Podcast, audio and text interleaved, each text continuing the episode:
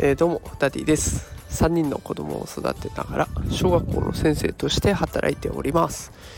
このラジオでは教育とか育児とかを少しでも楽にできるそんなヒントを毎日お送りしております。さあ今日は日曜日ですね、えー、皆さんいかがお過ごしでしょうか、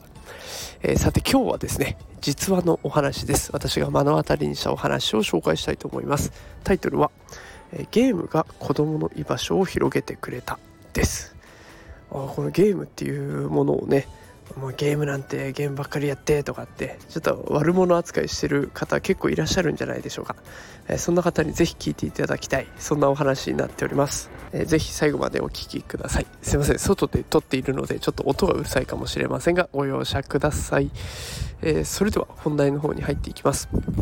え今日はねとある一人の女の子が主人公になります。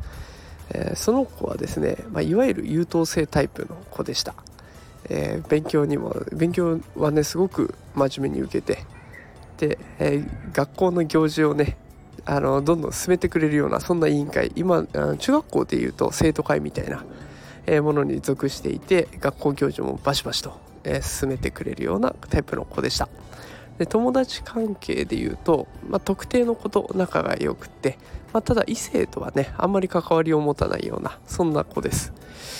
で周りから見るとおとなしくていい子だなっていうような、そんなイメージを持っていたんじゃないかなと思います。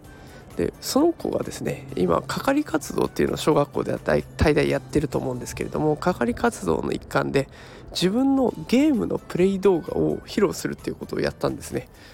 でそこから一変します。そのゲームのプレイ動画があまりにもうまいんです。えー、と子供たちに人気のゲームで、え、その動画をクラスの男の子たちが見て「うわすごなんだこれめっちゃうまい。え何これどうやってんの?」っていうもう目が一変して輝いているようなそんな状態になりました。でそこからはもうその子に対して「でそれどあれどうやったの？ちょっと今度教えてよ」とか「もう別のこのゲームをやってみなよ。めっちゃうまいよできっと」とか。えそんなことをねあの次から次に声をかけていってでもその女の子はどんどんいろんなこと関わるようになっていって居場所がどんどん広がっていくというようなことがありました。あのもともとねあの人付き合い悪い方ではなかったので、まあ、そういった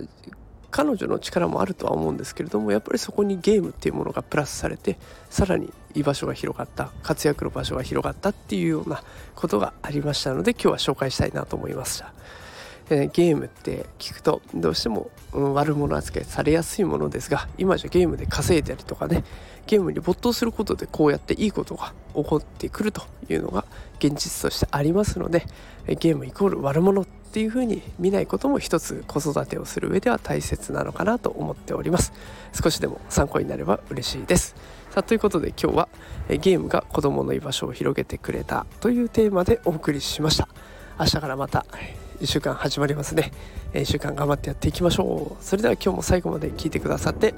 ありがとうございました。最後に大きな音が出てますし出てますね。申し訳ございませんでした。それではまた明日会いましょう。さようなら。